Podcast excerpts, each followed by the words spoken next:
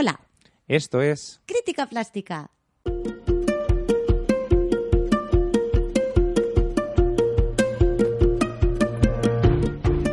El momento ha llegado. Después de la crisis climática, el control mundial sobre los plásticos y toda la polución, ha hecho que queramos crear este podcast. Y aquí estamos. Qué profundo te ha quedado, Maru. Sí, ¿verdad? Estupendo, me encanta. Continúa, bien. continúa. Vas por el buen camino. Y aquí estamos, mi compi Carlos y yo, pues queriendo ayudar un poco a nuestro planeta, contando nuestras experiencias y cómo podemos ir hacia una vida un pelín más sostenible y que el planeta sonría y respire un poquito más de lo que ya lo hace. Este es el piloto, el capítulo cero de una pequeña aventura que hemos emprendido a día de hoy, en octubre de 2019. Y, tiene un sentido, básicamente, es que nos hemos cansado de, de- de tener charlas y tertulias con un montón de gente para contarle nuestra visión sobre cómo creemos que se puede mejorar las cosas y cambiando pequeños hábitos y pequeñas cosas que hacemos todos los días. Y hemos tomado la iniciativa de, oye, pues ambos somos es- oyentes de podcast y algunos hacemos podcast también, Muy, muy oyentes. muy, muy oyentes y algunos muy, muy podcasters en algunos momentos de nuestra vida. Así que hemos dicho, oye, pues, por- ¿y por qué no? ¿Por qué no hacemos esto? Vamos a, a invertir nuestro tiempo y nuestro esfuerzo en, en- en comentaros en este tiempo, en estos minutos que estéis con nosotros, pues qué, qué sabemos sobre esto, qué hemos aprendido, qué estamos leyendo y sobre todo qué tips os podemos dar para que podamos cambiar o podamos mejorar nuestra convivencia con el planeta. y sobre todo crear una comunidad que en el fondo cada granito de arena cuenta. Nosotros no somos perfectos, os lo decimos ya. Eh, estamos en constante, constante aprendizaje y creemos que este canal también nos puede ayudar a todos a aprender mucho más y a seguir avanzando. Correcto. Y lo primero de todo, ¿tú quién eres, Maru? Cuenta un poquito Ay. quién eres. Porque claro, yo, yo te conozco perfectamente, pero toda la gente que no te conozca va a querer saber un poquito. eh, ¿Y esta señora ¿Quién es? qué le pasa? ¿Esta señora y este señor qué hacen aquí? ¿Qué son? Bueno, pues ¿Son entes? mi nombre es Maru. Como podéis eh, intuir, el nombre es bastante gallego. Efectivamente, soy gallega. Como todos los nombres en gallego son inventados, Exacto, no existen. no existen. Eh, bueno, la verdad es que podría decir que, que académicamente siempre me he dedicado al mundo audiovisual, sobre todo a la parte de edición y cine, que es mi gran pasión.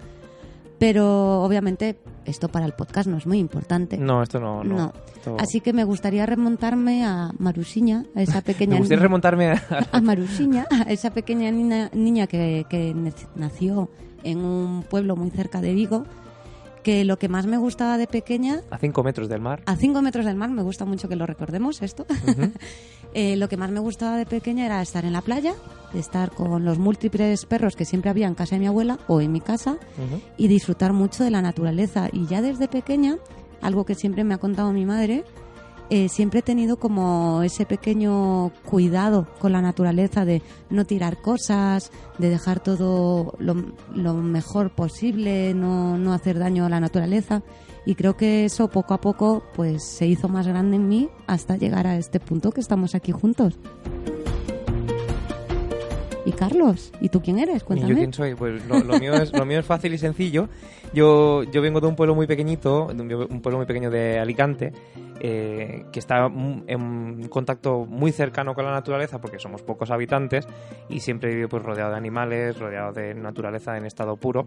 Y hace unos años, hace unos casi ya ocho años, tomé la decisión de venirme a Madrid para estudiar, porque la única carrera que yo quería estudiar era arqueología, me emperré, así, dije a mis padres, o arqueología o no respiro, y mis padres me dijeron, pues bueno, pues vamos a darle al chiquillo la oportunidad de que se vaya a estudiar allí, y me vine para Madrid. Y el contraste fue tremendo, fue tremendo porque me di cuenta, yo venía de, de un ambiente, pues de, a ver, sin exagerar tampoco mucho, pero un ambiente pues obviamente mucho más rural, mucho más verde, mucho más abierto, a venirte a la gran ciudad como es Madrid, que es una ciudad que mm, para los que viváis aquí ya sabéis que pues no duerme y, y no, y no deja de tener vida constantemente. Y es un contraste muy grande, sobre todo también en la forma de vida que tienes y la forma que tienes de relacionarte con el entorno. Cambia mucho y, y para mí ha sido un choque. Yo no me he dado cuenta de muchas cosas que hacía y de cómo eran hasta que yo no he llegado aquí. Básicamente. Y es una de las cosas que, que, que me gustaría aportar aquí a este, a este breve y pequeño espacio. Muy bien. Sí, sí, sí, sí. Me estaba acordando que antes hemos quedado a comer porque hay algo que nos gusta mucho a Carlos y a mí, que es comer. Sí, es una costumbre muy sana que Aparte tenemos. de Y los gatos. Exacto, y los Comer gatos. y los que- gatos, pero no juntos, ¿eh? No nos gusta comer No, gatos. No. De hecho, es viable que, que escuchéis en algún momento del podcast alguna gata por aquí porque hemos ocupado su espacio. Así que es normal. Porque ellas pagan el alquiler y, Exacto. y es lo que hay. Eh, antes estábamos hablando de que, de que cuando vas a casa y vas con tu madre por la carretera conduciendo el coche, eh, te tienes que acostumbrar a que has vuelto al pueblo y que tienes que reducir la velocidad y que tienes que, que tener cuidado porque Es verdad. las es verdad. cabras y las ovejas pues, Eso ha pasado, pues están libremente por, por su verdad. zona de, de confort, ¿verdad? su Y- zona de confort.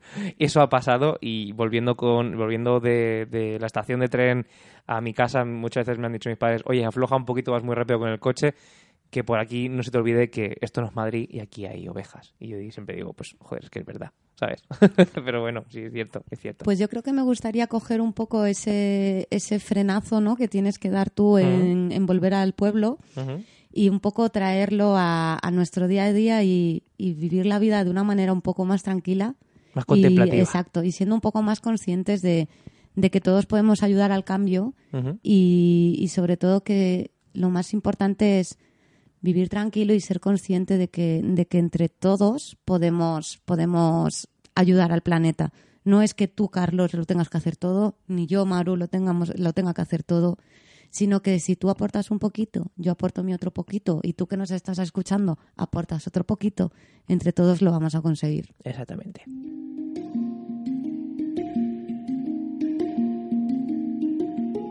Y de eso sale también, o sea, ese es el pequeño clic, ese pequeño catacroc que nos ha pasado en la cabeza para crear crítica, crítica plástica. Realmente es tener un- un- una plataforma donde poder expresarnos y donde también vosotras y vosotros podéis expresaros si, si queréis para que podamos hacer una comunidad y podamos hacer presión y más en este momento que es un momento digamos crucial y propicio porque nos dimos cuenta de que no había muchos podcasts que, en los que se hablara de, de- de estos, de estos Exacto. temas. O sea, sí los hay. O sea, no, no os engañéis, no penséis que estamos aquí abriendo brecha. No, no, pero menos. pero mm, pensábamos que hab- habría más cosas y no las hay. Y estamos un poco eh, pues con la sorpresa in the body todavía, ¿sabes? Exacto, Asimilándolo. justo ayer eh, lo estaba comentando con, con una compi que le decía, wow, mañana hacemos nuestro primer podcast juntos, qué emoción. Ujú.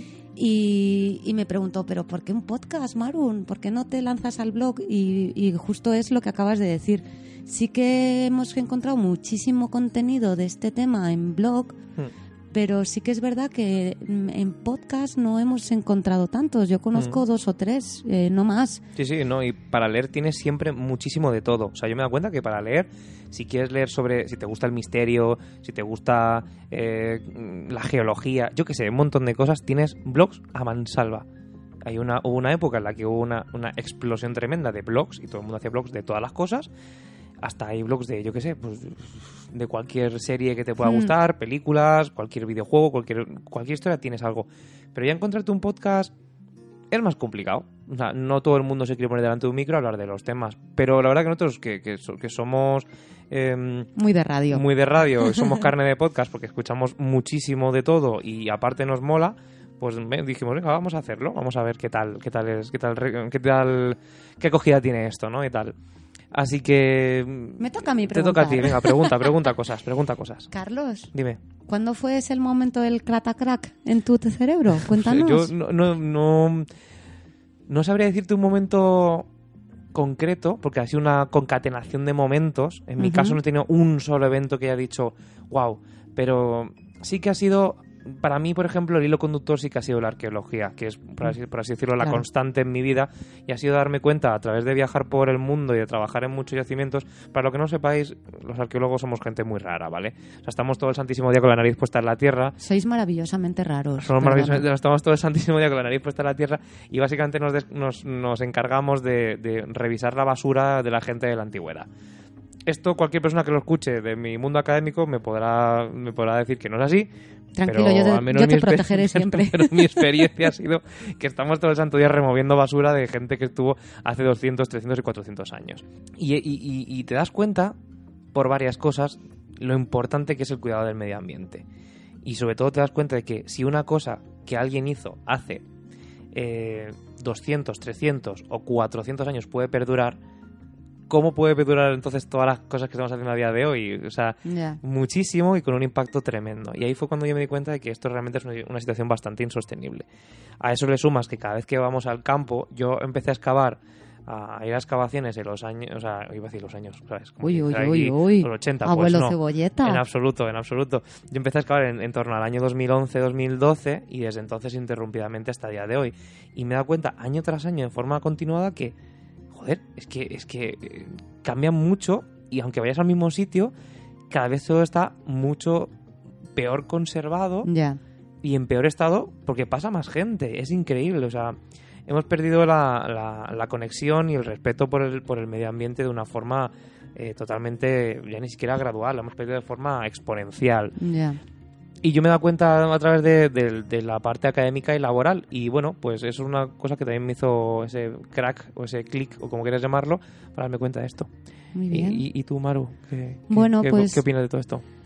A ver, eh, pues no podría decir un único momento. Porque tengo como- que decir, para que no lo sepáis, tengo que decir que, que para mí Maru es... eh, trabajamos juntos, eh, no en arqueología, pero trabajamos juntos. Desgraciadamente, pues, molaría más Molaría hacerlo. más, molaría más, pero para mí Maru es como la gurú de, de la ecología. O sea, yo, No, desde que entré a trabajar, así como, ahí está, ahí está. La Maru es, es la que sabe. Es, Qué bonito. es la, fuente, la fuente de la sabiduría Ojalá, ecológica. ojalá tuviera yo todo el es la conocimiento. Pachamama. Ojalá tuviera yo el conocimiento, pero, pero no lo tengo y eso significa que tengo mucho que aprender todavía, que es algo estupendo. Pues lo que te iba contando no es que, que me pasa como a ti, no hay un único momento en el que me haya dado cuenta de, ah, supercambio vital. No, pues hay muchas cosas. Como os he dicho, yo desde muy pequeña pues tenía una mm, como un, un espíritu muy ligado a la naturaleza. Creo que todo gallego lo tenemos, el- ese sentimiento a, a, a terriña, sí, a, a gaita, sí. gaita, sí. A lunar, al- ¿Cómo era? A lunar, Luarna lubre. luarna lubre, claro. A gaita y a, y a- y a percebes. Pero... Estereotipos maravillosos. ¿eh? Exacto, sí. Sí. Pero, pero sí que es verdad que, que yo siempre me he sentido muy, muy conectada con, con, con la tierra en general, más con la mía, obviamente, que es con la que crecí, pero muy conectada con la tierra, con la naturaleza, con los animales. ¿Sabes que la gente de Alicante, o sea, mis paisanos, Sí. o vemos a la gente de Galicia como los Highlanders, en plan rollo... ¿Sí o qué? Yo, yo de pequeño, o sea, para mí era como, Dios, la gente de Galicia como peña con, peña con falda, con gaitas, todo Hombre, el santo faldas día. llevamos, pero... To- No, pero, pero, pero todo el mundo, todo el mundo con faldas, en plan rollo, como una, mezcla, como una mezcla entre escoceses y, y vikingos, una cosa muy Maravilla, rara. bueno, sí, no, sí, tía, me- de verdad, ¿eh? Creo que me gusta. Me, Sí. me voy a quedar con esa visión que me ma- gusta. más- más- eso mola más, mola más, sí, sí. Pues eh, ha habido como varios puntos eh, en, mi, en mi vida. Uno de ellos fue, fue viaja- viajar a, a Irlanda, en el que me... Que es la Galicia de, Sí. de- de Del norte. Reino Unido, exactamente. Exacto. Fue viajar a Irlanda y conectar con, con todos esos eh, paisajes brutales eh, creados por la naturaleza. Y ahí viene un poco tocadita en el sentido de, wow, ese verde tan maravilloso. Eh, luego me fui a Islandia. Que ya es la Galicia de, los, de, los- de Irlanda. Eso fue. O sea, yo ya estaba muy concienciada con, con el reciclaje, el, el consumir, pues, menos. eh, cosas innecesarias, el comer de una manera mucho más natural, el usar cada vez menos eh, transportes, eh, bueno, el coche y, y utilizar más transporte público. Pero fue llegar a, ir a, a Islandia. Aparte yo, eh, quien, los, quien me conozca sabe que muero de amor por las ballenas y ahí es donde vi por primera vez una ballena en vivo y en directo Y lo flipaste. a, a menos de dos metros de mí y Madre fue no, todavía todavía estoy flipando ahora mismo pero en Islandia fue donde tuve una conexión brutal ¿Con la ballena? Con la ballena y la naturaleza Ah, vale. Vale. porque fue vivir eh, casi 12 días única y exclusivamente en la naturaleza, visitando naturaleza, respirando naturaleza, comiendo naturaleza, soñando naturaleza. Y, y ahí fue, fue volver y darme cuenta de que mi vida había cambiado. Y recientemente eh, se me van incrementando experiencias. Mm, Volví de Costa Rica, ese sitio tan maravilloso donde, donde se esconde la, el casi 5% de la biosfera mundial. ¿Mm? Sí, sí, es increíble. y vivir, respirar Costa Rica eh, también se ha sumado a otra de mis experiencias y seguramente mañana te diga otra cosa que ha hecho cada crack en mi cerebro y todas se van uniendo y me van dando ánimos para seguirme formando y para, y para seguir cambiando mi estilo de vida consumista a uno un poco más consciente y minimalista. ¿A quién pueda pensar ahora mismo? Joder, esto, estos dos hippies me están aquí vendiendo la moto para que me vaya a, vivir a una cabaña, ¿sabes? Y a, usar caca de vaca como combustible. No, no querido, no querida, eh, no, no es, no es el tema, o sea, no, no es el, el, el, asunto ni el leitmotiv del programa. Pero sí que es verdad que poquito a poco hemos ido perdiendo la conexión con, la naturaleza. Es que esto suena como a estereotipo total. Y más cuando te lo está diciendo un gallego. O sea, una gallega, ¿sabes? Pero, pero, jo, es que es así. O sea, realmente cuando viajas, no sé si os pasará, pero viajas y dices, jo, es que he estado en contacto con la naturaleza y tal y cual. Y dices, jo, es que realmente eso es que debería ser una constante vital porque eres más feliz en contacto con la naturaleza. Y ya lo mm. iremos demostrando en los siguientes, en los siguientes programas y, en siguientes ejemplos, porque hablaremos con más gente, traeremos a más gente para que hablen y para que cuenten sus historias y sus movidas en su cabeza locas y, todo lo que tengamos que traer, ¿no? Pero sí que es verdad que una constante es que la gente que, que, va a un entorno natural de, de, de, viaje siempre vuelve así, ¿no? Es como, es como muy heavy el asunto. Y mola, y mola darte cuenta de esto. Y sobre todo te da una, te da una, una realidad y te da una perspectiva de, cómo realmente cada vez nos estamos alejando más de, todo esto. De una forma cada vez más preocupante. Pero bueno, mmm, ya saliendo de, esta parte, yo creo que, podemos pasar al siguiente tema. Pues hemos hablado también de nuestro objetivo, eh, sobre todo, pues es lo que dice Carlos, que quería solo eh, apuntar una cosita más y es que sí, hablamos de la constante de, la reconexión con la naturaleza, pero es que es una realidad. Ahora vivimos en, ciudades de asfalto, en junglas de asfalto. Yo en Bob Marley. Exacto. por decirte cualquiera, Venga, por ejemplo, te, lo te, lo compro. Che Guevara, por ejemplo. Eh, pero, pero sí que es verdad que, que hay países que han sido súper cuidadosos con, con, con, su identidad natural. Hmm. Y sí que España hay una crítica muy, muy amplia sobre que no hemos sido tan, tan cuidadosos con esta identidad eh, natural.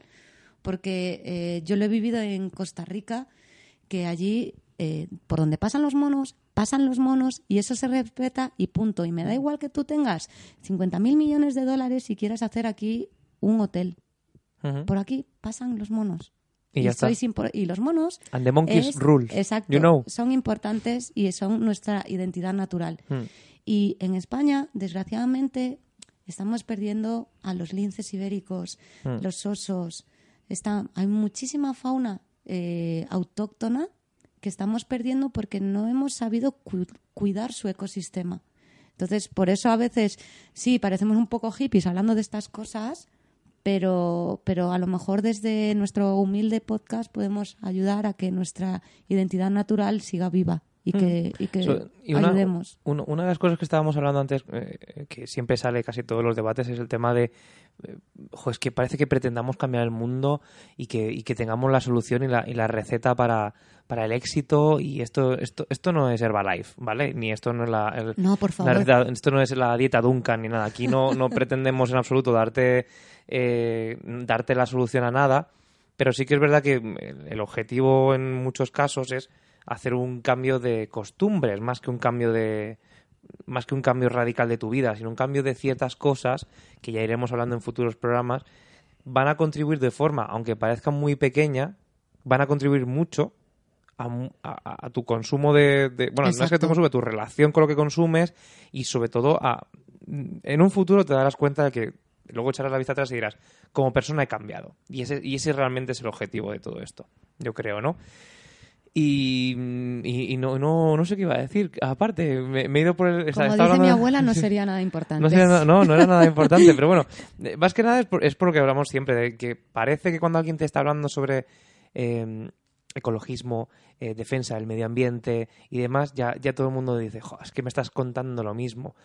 Pero no tiene por qué ser así. Y de hecho nosotros queremos dar un, un pasito más y queremos enseñar algo más, ¿no? Un poco más que de lo que llevamos de los por dentro, como digo yo, Los y, por dentro.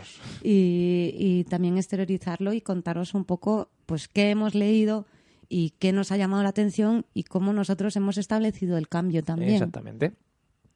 Pues creo que ha llegado el momento top top de- del programa. El momento top, top, top del programa, ¿cuál es entonces? Pues es que Espera, espera, tenemos- espera, espera, ¿cuál es el momento top del Es que, programa? ay, qué nervios. Pues te lo voy a contar ya mismo. Venga. Hemos tenido la gran suerte de contactar con Miriam García.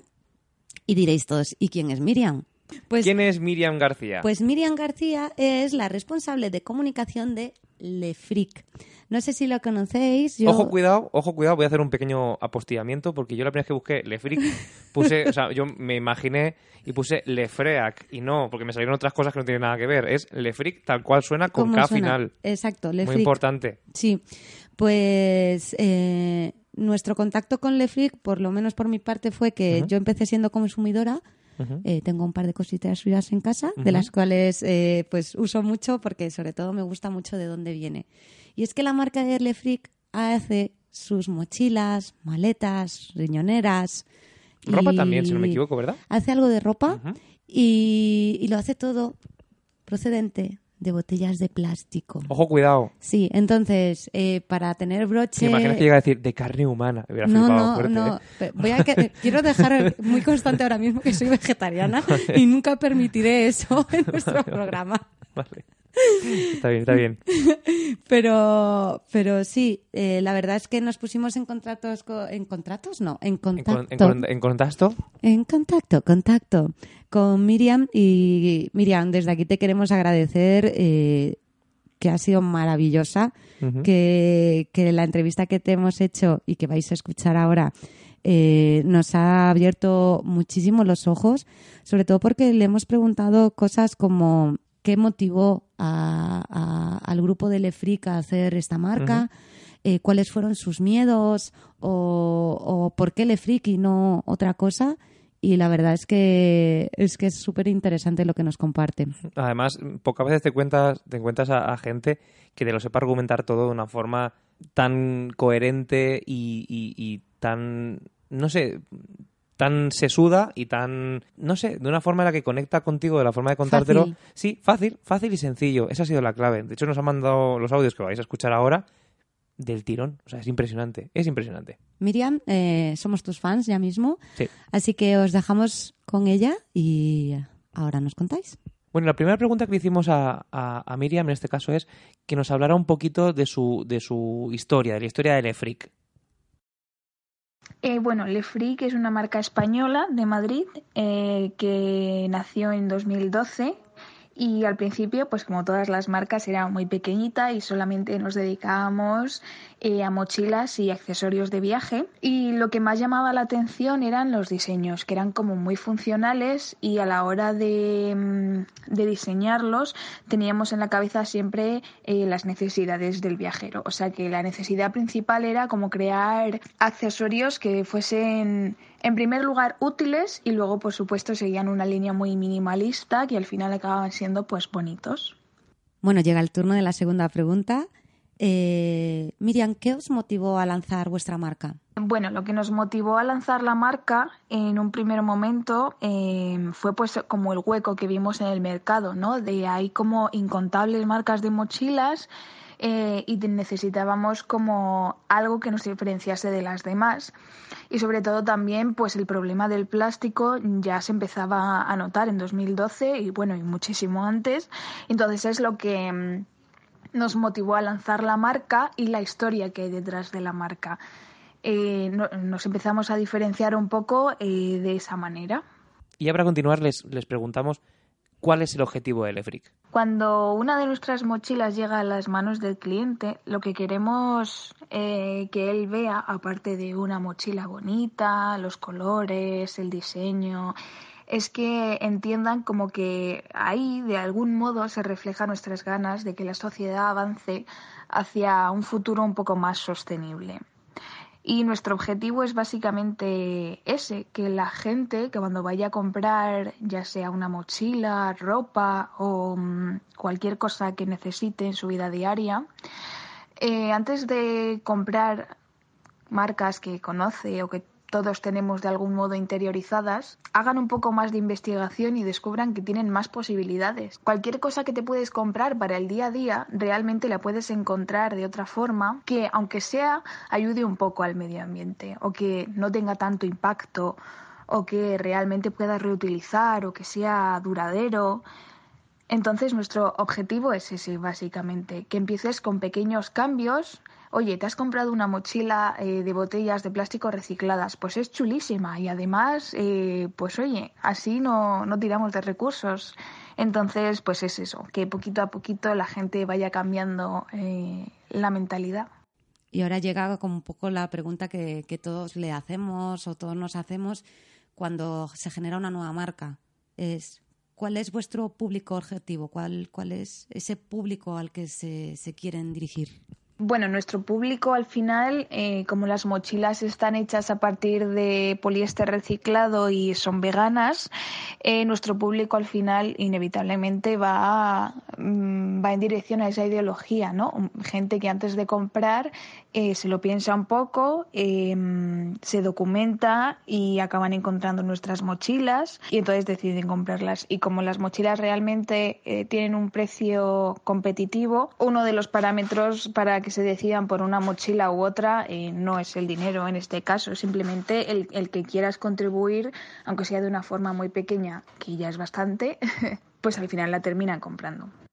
También se nos ocurrió la idea de preguntarles una cosa que muchas veces se le olvida a la gente preguntar, que es cuáles fueron sus miedos iniciales cuando empezaron con este proyecto. Bueno, yo creo que muchas marcas que están empezando ahora y que empezaron también cuando estábamos empezando nosotros se van a identificar mucho con, con nuestros miedos que teníamos al principio con la marca, ¿no? Pues que, que ya hay otras marcas de mochilas y de ropa que, que, ya están muy establecidas en la sociedad, que la gente incluso eh, ya no quiere comprarse una mochila, quieren comprarse la mochila de Nike, quieren comprarse la mochila de mm, de Adidas o de supermarcas que todos ya conocemos. Entonces, nuestro miedo inicial fue como mmm, no sé, va a apreciar la gente este pequeño cambio, les va a importar lo más mínimo o nos vamos a ganar este pequeño hueco al final y bueno, es que arrancar eh, sea lo que sea siempre da siempre da miedo, sea sea lo que sea. Pero además en marcas de moda yo creo que que más todavía porque es que el mercado es inmenso. La gente, la gente tiene mil plataformas para comprar. Mm, cada vez son más grandes, cada vez hay, más opciones. ¿Y tú dónde vas a acabar? A lo mejor la gente está haciendo scroll hacia abajo y tú estás en la página 30 y es como, bueno, es que no voy a conseguir salir de aquí nunca o voy a entrar o... Entonces, un poco eso, diferenciarte, que si lo vas a conseguir y, mm, y bueno, tirar para adelante con mucha ilusión y con un proyecto tan, tan bonito al final que, ves como la gente va cambiando poco a poco de ideología y ves como eh, los regalos que nos llegan pues, pues nos hacen mucha ilusión porque la gente ya no compra cualquier cosa, te regalo algo que no es solo un objeto, tiene toda una historia detrás. Así que así empezamos. Y bueno, la pregunta del millón que esto eh, abrimos eh, esta sección con todos los posibles invitados que vayamos a tener, que es que, Miriam, compártenos un truco o trucos que hagáis vosotras en Lefric para ayudar un poquito más a nuestro planeta. Y truco para el planeta, uff, no sé, es que hay muchos, o sea, hay muchas pequeñas acciones que puedes hacer en tu día a día que realmente pues lo creas o no, ayudan al planeta, ¿no? Eh, además, con las redes sociales siempre están los típicos posts eh, con tips de no usar pajitas o recicla o eh, usa tus cubiertos reutilizables, mm, un poco todo eso. Nosotras aquí dentro de la oficina, el equipo, pues intentamos no imprimir nada, no consumir mm, el menor papel posible. Tenemos, tenemos cada una nuestra botellita y siempre También creo que ayuda mucho compartir con la gente. Marcas pequeñas que conoces, que son un poco más independientes y entonces las compartes con la gente y al final eso, eso ayuda, ¿no? Estás dando visibilidad y el boca a boca al final eh, ayuda mucho. Así que igual eh, desde Lefric pues que compartáis un poco las las cosas pequeñitas que sabéis y compartir marcas y, apoyar, apoyarnos los unos a los otros. Y esa ha sido la, entrevista a Miriam García de Lefric. Esperamos que os haya gustado tanto escucharla como a nosotros realizarla. Pues sí, la verdad es que volvemos a agradecer mucho al, al equipo de Lefric por, por ayudarnos en este proyecto.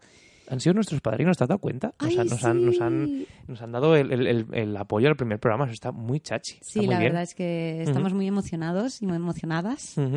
Y Si tenéis Instagram, no, no os perdéis Instagram porque la verdad que tiene unas fotos muy molonas, muy molonguis de las cosas que hacen. Sí, y está muy chachi. Está muy chachi y sobre todo porque si tenéis siempre alguna duda, poneros en contactos con ellos que son hiper accesibles y os cuentan siempre todos los procesos y todas las dudas que podáis tener acerca del producto. Y nada, Carlos, ha llegado el, momento que menos esperábamos del programa, que es despedirnos. Ya está, ha sido rápido y sencillo.